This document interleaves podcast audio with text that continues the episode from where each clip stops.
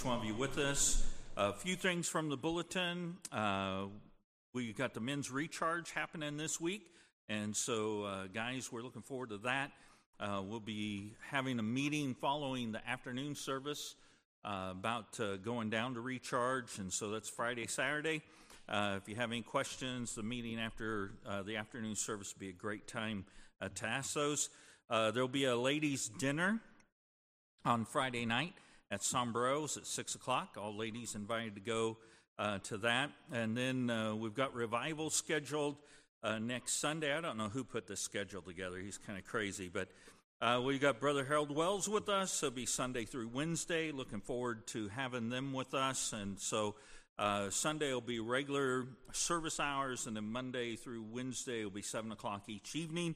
Uh, so I'd encourage you, if you haven't already been praying about that, to definitely be praying and uh, expecting God to work in our lives.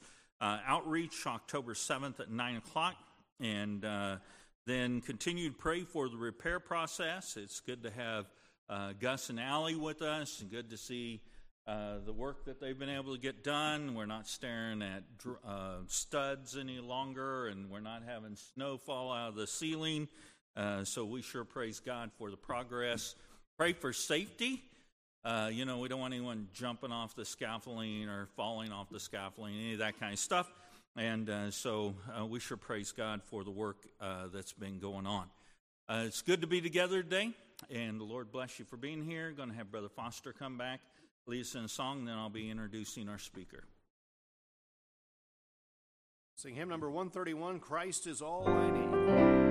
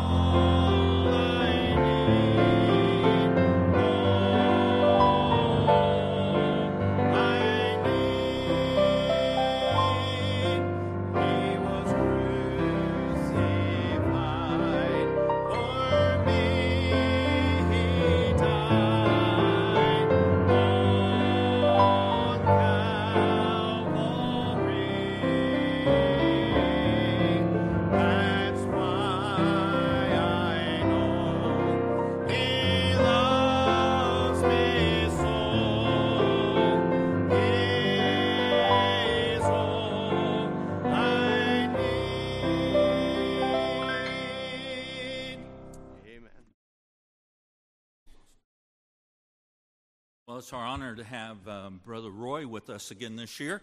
Uh, Brother John Roy pastors in Phoenix, Arizona, and uh, we sure appreciate uh, the ministry that God's given him. So, Brother Roy, if you wouldn't mind coming, reintroduce wife. That'd be Thank you very thank much. you, my friend. God bless you. All right. Well, it is good to be back with you. It's just over, well, just shy of a year ago. We had the opportunity to be here, had a wonderful time at the Men's Recharge. And I do have my wife with me, Rachel, over here, sitting with Kira. And then I have my son, um, Hayden. He is with us. We have five children. He is our second child. He is going to be turning 16 this week. We miss his birthday almost every year. Uh, we're away for the Global Independent Baptist Fellowship meeting that's taking place in St. Joe. And so uh, we took him along this year because of 16. He's, you know, coming uh, able to drive and so forth and all those different things. And so uh, grateful to have him with us as well. if you would, uh, go ahead and take your uh, Bibles, turn to 1 Corinthians chapter 13. 1 Corinthians chapter number 13. I do uh, appreciate the, the um, theme that you have this year, faithful, and, and uh, pray that is your desire. And uh, we're going to look at a verse right around that area as well in just a moment. But 1 Corinthians in verse number, or chapter 13, verse number 1, the Word of God says this Though I speak with the tongues of men and of angels and have not charity, I am become as sounding brass or a tinkling cymbal. Though I have the gift of prophecy and understand all mysteries and all knowledge, and though I have all faith so that I could remove mountains and have not charity, I am nothing. Though I bestow my goods to feed the poor, and though I give my body to be burned and have not charity, it profiteth me nothing. Charity suffereth long and is kind. Charity envieth not. Charity vaunteth not itself, is not puffed up, doth not behave itself unseemly, seeketh not her own, is not easily provoked, thinketh no evil, rejoiceth not in iniquity, but rejoiceth in the truth, beareth all things, believeth all things, hopeth all, all things, endureth all things. Charity never faileth. Now, chapter uh, 12 of this book uh, ends with uh, uh, verse 31 But covet earnestly the best gifts, and yet show I unto you a more excellent way. Paul is writing to this church at Corinth here, and he's, he's trying to get the church to understand that God gives gifts to a church, gives gifts to individuals to use for the glory of God. Now, he's writing to them and saying, covet the best gifts. That doesn't mean that I want to say, okay, this is the best gift in the church the gift of preaching, the gift of singing, the gift of teaching, whatever it is. He is saying, covet the best gifts. Well, the greatest gift a person is given is what God has given them. And so to covet the best gifts would be to covet what God would want for you and God would have for you. Now, we should desire to do our best for the glory of God and for others. That there always will be those, though, in ministry or in life that might be better at things than us. I mean, there's people that can sing really well. There's people that can preach. There's people that can just, they just have a, a love, an outgoing spirit. I mean, God gives different individuals different gifts. But there's one gift that I believe every Christian has and needs to develop that gift, and that is the gift of charity. Now, love and charity, now, this often, uh, chapter 13 of uh, 1 Corinthians, is often called the love chapter. And, uh, you know, there's a difference, though, between love and charity. They're two different concepts. Love is an intense feeling of affection for something with pleasing qualities, beauty, or worth. Okay, so I love something. You know, I come to uh, Kansas and I love barbecue. So I went to Joe's Barbecue first thing in the gas station, and we were, you know, it's 11 o'clock in the morning. What's better to have in 11 o'clock in the morning than Joe's Barbecue, right? And so we went there, and I love barbecue, so we ate barbecue and had it even since. But uh, charity is this benevolence to others less fortunate than ourselves. So charity is providing goods or encouragement and other to others and uh, uh, encouragement to somebody in need. So um, charity may need to suffer or face things it does not prefer. So you'd say, I love something, I love an individual. Well, sometimes when you love an individual but don't show charity to an individual, when that person does something uh, against us, then we don't love them anymore. We say, you know, people have said this. I've had people in my office, well, we've just fallen out of love for each other. Well, charity and love are two different concepts because love often is, well, I love something and the next time I don't love something. Well, uh, charity is loving at all times. Charity may need to suffer or face things that it does not prefer, but it does rejoice in the truth to benefit others. Now, look it back with me at chapter 1 of 1 Corinthians, and notice what the Word of God says in verse number 7. 1 Corinthians 1. Sorry, that's not the verse I want.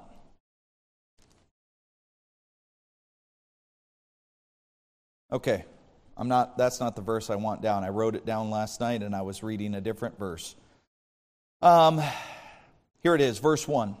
Paul called to be an apostle of Jesus Christ through the will of God to Sosthenes our brother unto the church of God which is at Corinth to them that are sanctified in Christ Jesus called to be saints with all that are in every place call upon the name of the Lord Jesus Christ both heirs and ours grace be to you and peace from our Lord Jesus Christ and from the uh, and from the Lord Jesus Christ I thank God always on your behalf for the grace of God which is given you by Jesus Christ that in everything ye are enriched by him in all utterance and in all knowledge, even as a testimony of Christ was confirmed in you, so that you come behind in no gift, waiting for the coming of our Lord Jesus Christ. So he's saying in verse number seven, so that you come behind in no gift. So he's, he's saying that, that uh, each, the, the church at Corinth was a very gifted people.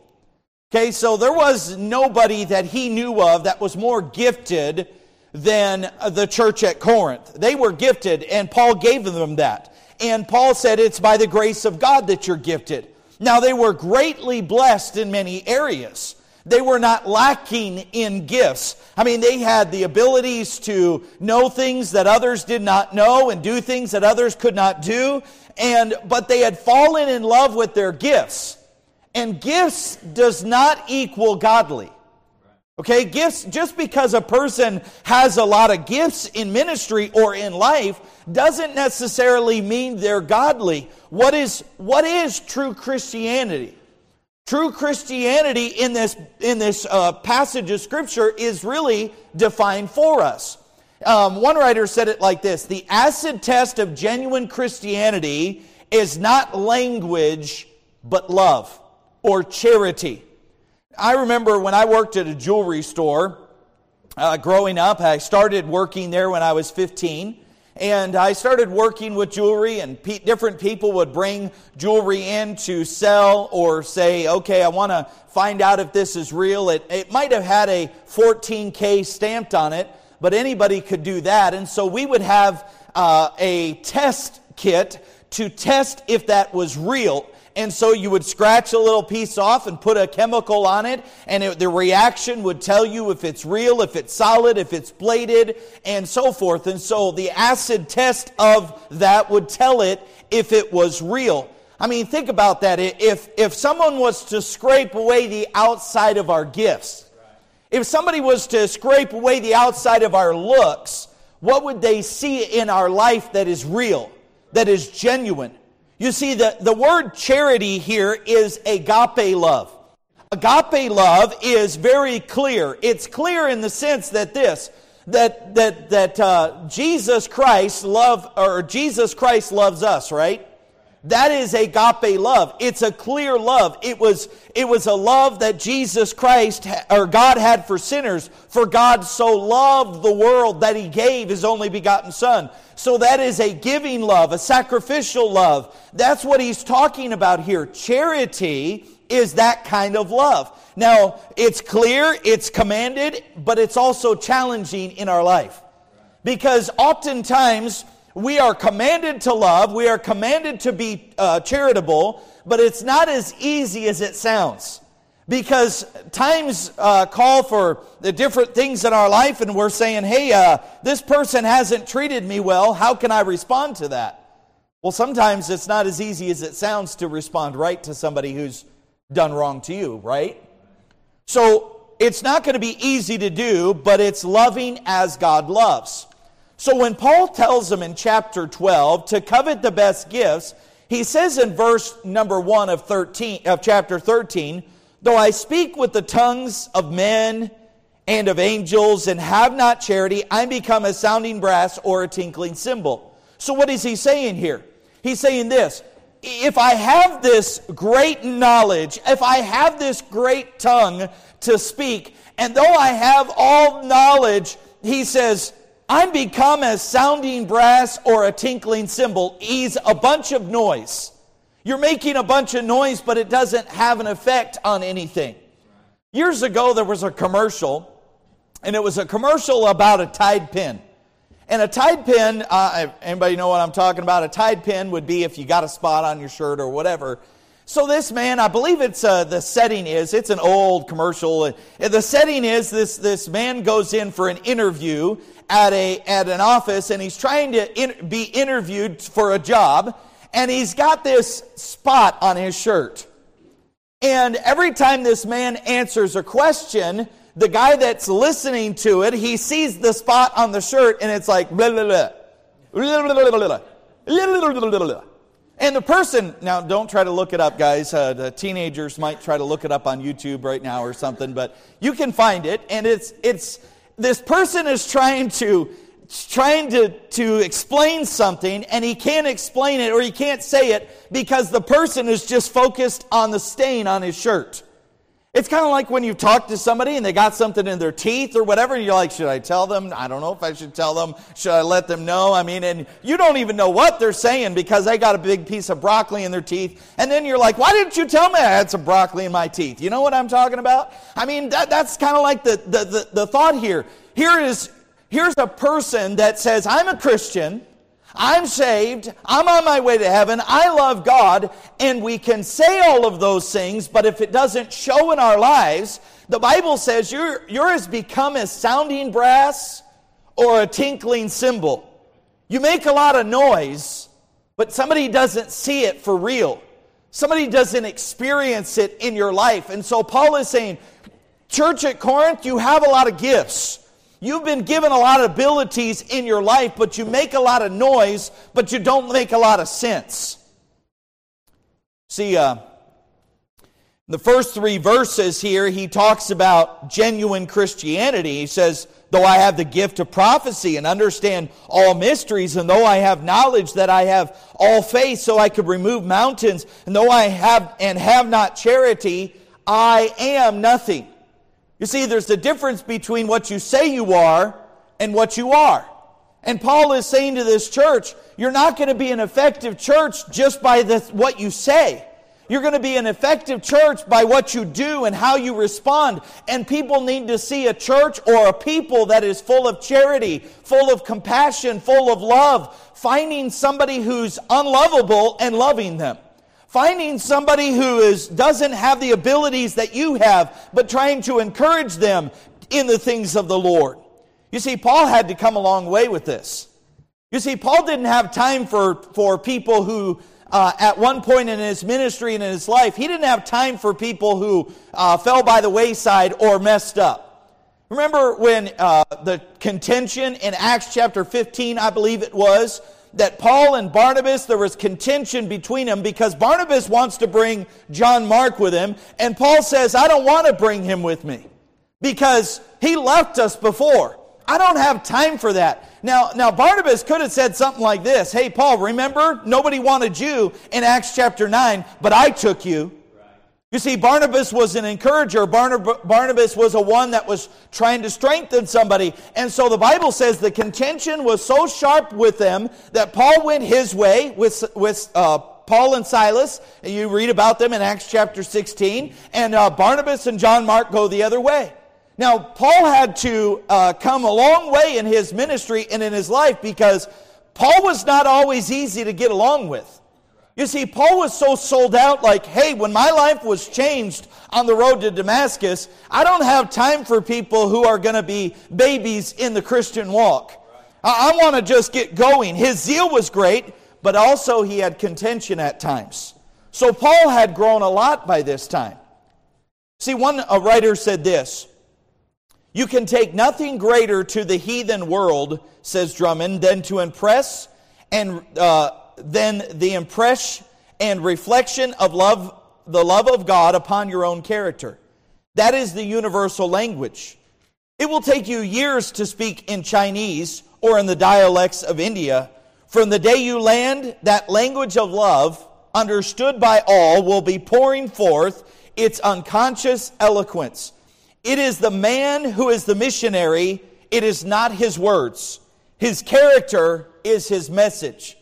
In other words, the writer is saying this you may, you may be called to a mission field. You may be called to, to do something great for the cause of Christ. And somebody won't understand, you may not understand language, you may not understand culture, but I will say this everybody understands the language of love.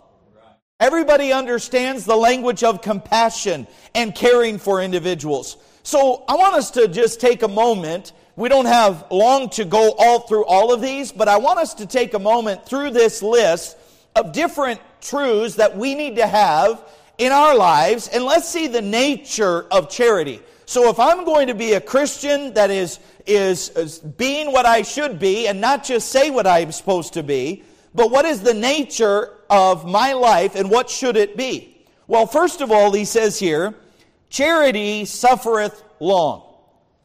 Now, the quality exhibited here is patience.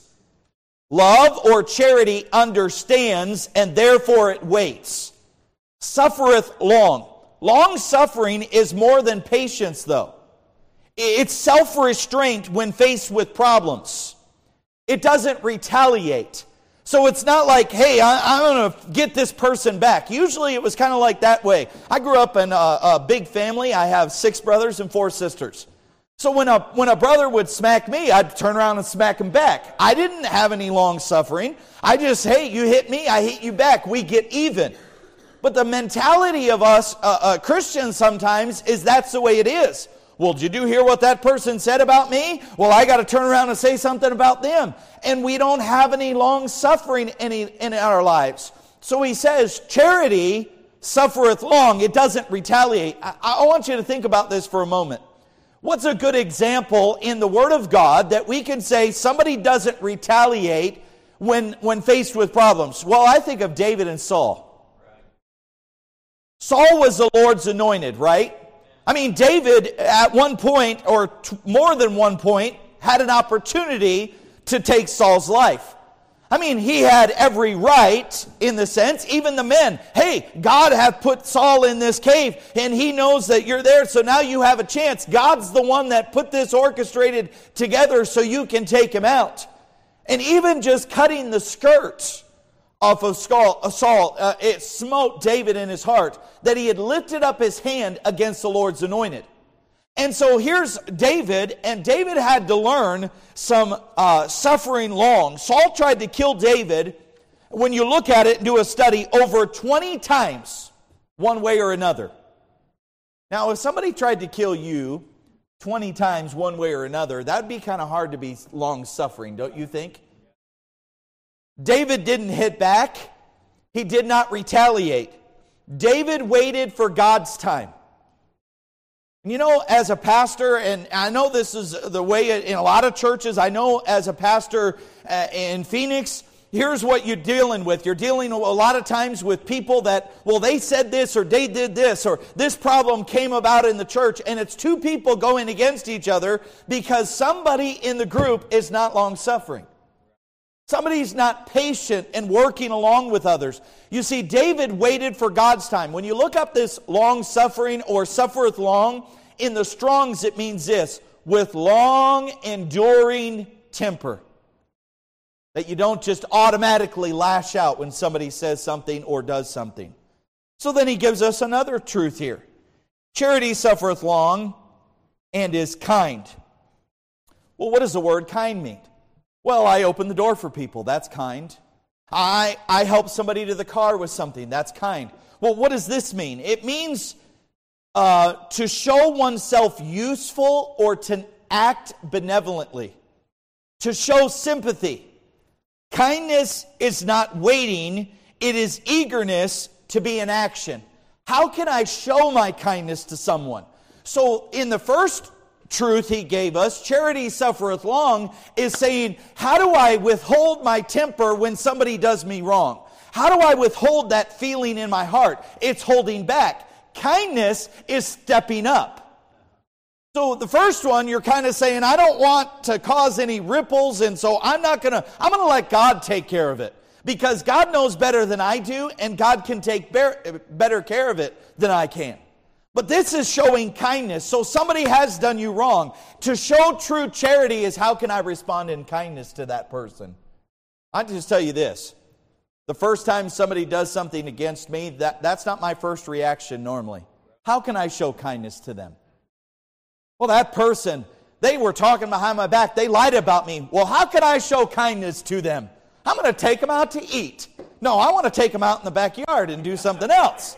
No, you see, charity suffereth long and is kind. Doesn't sound like what the world would put in view, right? Doesn't sound like how man would normally respond. Well, when you think about that, think about Jesus. He was kind, compassionate, helping to others. Barnes said it like this The word denotes to be good natured, gentle, tender, affectionate. It's an action that's not harsh or sour. So, so you find somebody that has that has said something about you, or some, somebody's done something. Maybe you have an unruly neighbor, and you, you're sitting there, and that neighbor is just, they're always on you about something. They're always doing something against you. Whatever it is, how do you repay that person? Do you repay them with, I got them back, or do you repay them in kindness? So charity suffereth long and is kind. Now, this is genuine Christianity. This is Christianity. Well, what, what is a Christian? Well, a Christian is somebody who believes in God. No, a Christian is somebody that is trying their best to follow the example of Christ. Christ, young, Christian. I'm a Christian, and so I want that in my life. So charity suffereth long and is kind. Then it says another thing here charity envieth not. Well, what does this mean? It means to have a warmth of feeling for or against, to be jealous over. Well, wait, wait, wait. I, I'm supposed to be jealous? What someone has or how someone is treated? Charity envieth not. No, it's envieth not. What someone has, what some, how someone's treated you, the praise or position somebody gets. Love does not envy the other person's happiness they enjoy. When you think about that, you, you know, it, it's hard. Sometimes there's in ministry or in life, in church, well, they're doing that just for show. They're doing that for I know exactly. I know I know who they are. It's easy to look at somebody and try to try to manufacture motives, is it not? Towards another individual. And, so charity envieth not. It's saying, I'm not going to worry about them. I'm not going to envy the praise they get. Charity delights in their, in their welfare. Now, we usually do not envy others' success if we're not trying to be what they have or what they are.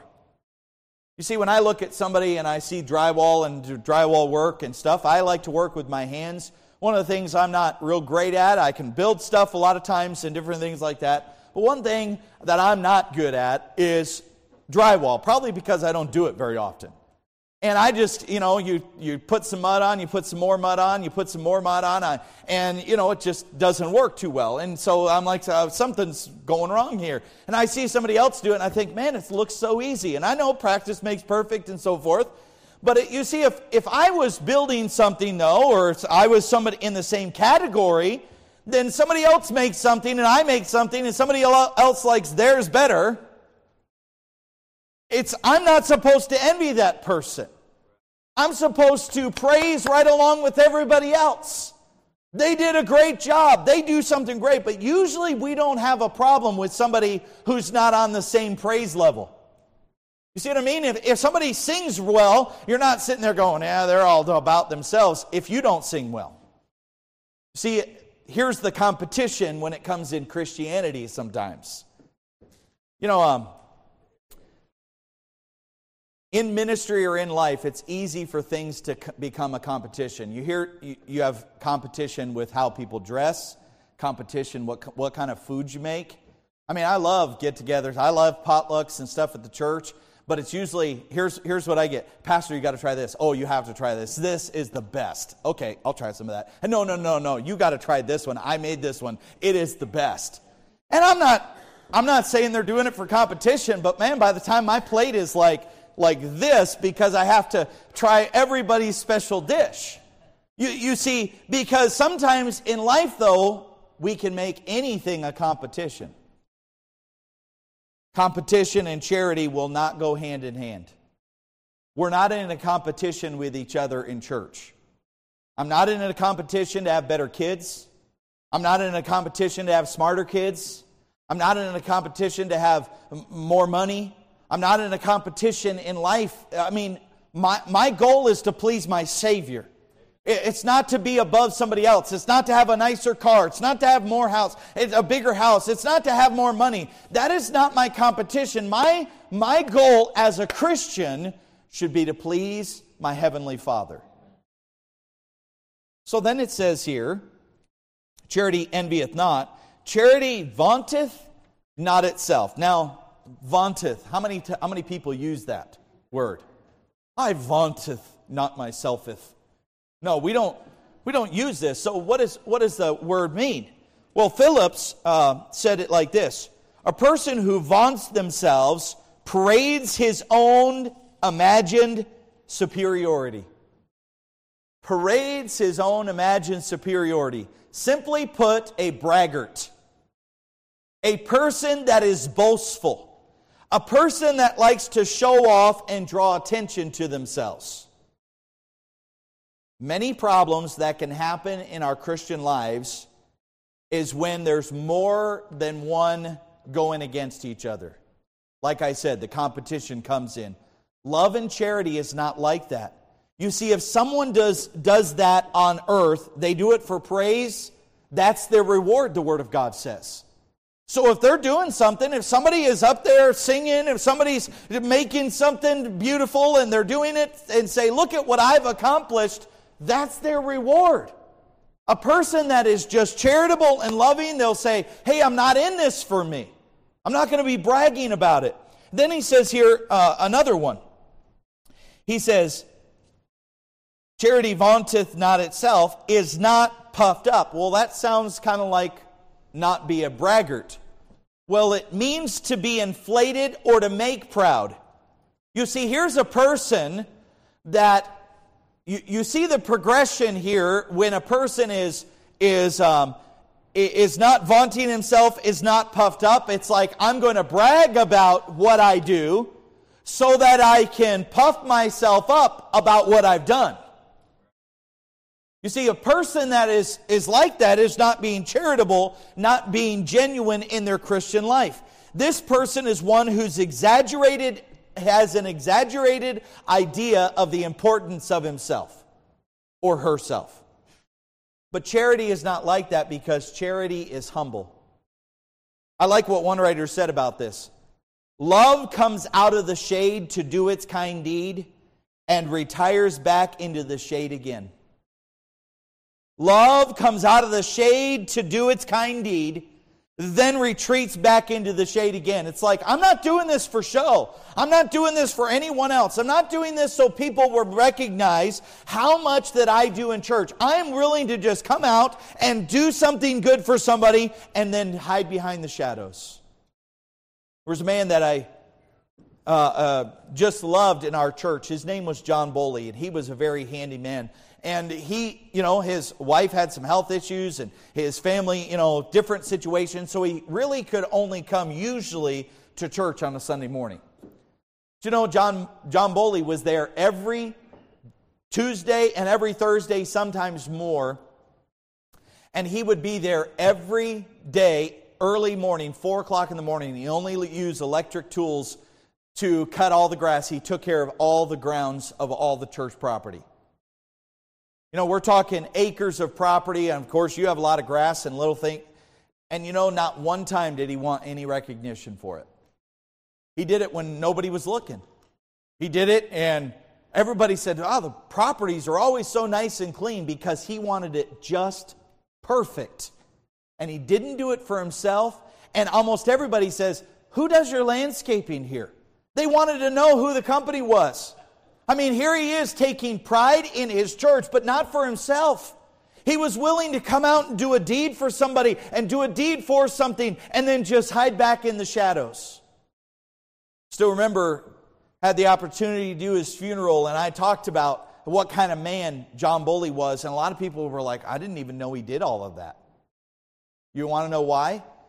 Because he didn't do it for the praise, he did it for his Savior. John Boley didn't sing, he didn't preach, he didn't teach Sunday school class. All he did was just say this God, you've given me the ability to do some things, and I'm going to do it to the best of my ability. And that's what a Christian does. They don't do it for praise, they do it for God. Barnes said it like this A man may be very proud and vain and not express it in the form of boasting. I mean, here's a person that can be proud and vain and they may not do it. They just they kind of boast up and they kind of puff themselves up. But he says is not puffed up. Then uh, quickly look at what he says here. Doth not behave itself unseemly. Well that, now what does this mean? It means to conduct improperly or disgracefully or in a manner to deserve reproach. Charity never acts out of its place or character it's never rude, bearish, or brutish. Paul said it like this in 1 Corinthians 9 To the weak became as I weak, that I might gain the weak. I am made all things to all men, that I might by all means save some. You know what Paul was saying? He didn't have to boast about what he had done and what he accomplished and who he was for the cause of Christ. He said, I am weak as to the weak. I am become all things that I might win some. So he says, Charity suffereth long, doth not behave itself unseemly. Then he ends with, well, we're going to end with, seeketh not her own. See, uh, in the previous here where it says, doth not behave itself unseemly, love knows how to behave as a gentleman or a lady, not artificially, but genuinely. But here's the last thought seeketh not her own. Love and charity is not selfish. Love does not pursue its own interests. You know, that's sometimes very hard because oftentimes I think about me, myself, and I. And it's easy to do so. Charity does not insist in having its own way. Well, I want it this way. I think it should be this way. Barnes said it like this There is perhaps not a more striking or important expression in the New Testament than this, or one that is more beautiful, sets forth the nature and power of that love which is produced by true religion. Its evident meaning is that it's not selfish. It does not seek its own happiness exclusively or mainly. It does not seek its own happiness to the injury of others. You see, I want others to uh, uh, be uh, praised. I want others to be put up on a pedestal. I don't want to have the, the limelight. I want to be the one in the background. That's, that's the kind of, doth not behave itself unseemly, seeketh not her own, is not easily provoked. All of these truths uh, are in the Word of God for our learning. You see, we don't have to live life unhappily Joy will come when we think of someone else other than ourselves. And I think about the greatest example of this I would think about is remember Abraham and Lot? Abraham in the Bible had been given all sorts of land, and God had given him promises and great things. And God had blessed Abraham and Lot so much that they had so much that they're fighting over their, their, um, uh, what you say, their servants were fighting over land. Because it was, I mean, they had been so blessed, they had too much and it was getting tight for them. And so Abraham comes to him and he says, Okay, this is all my land, and uh, I'm going to choose what land I want, and then you can go to the other one because I should get the best. Is that what he did? You know what Abraham said? God had given it all to him. And Abraham said, you choose what you want, and I'll go the other way. Wait, wait. But God gave it all to Abraham. And Abraham said this You choose what you want, and I'll take what's left. That would be a, a, a different attitude than most of us would have.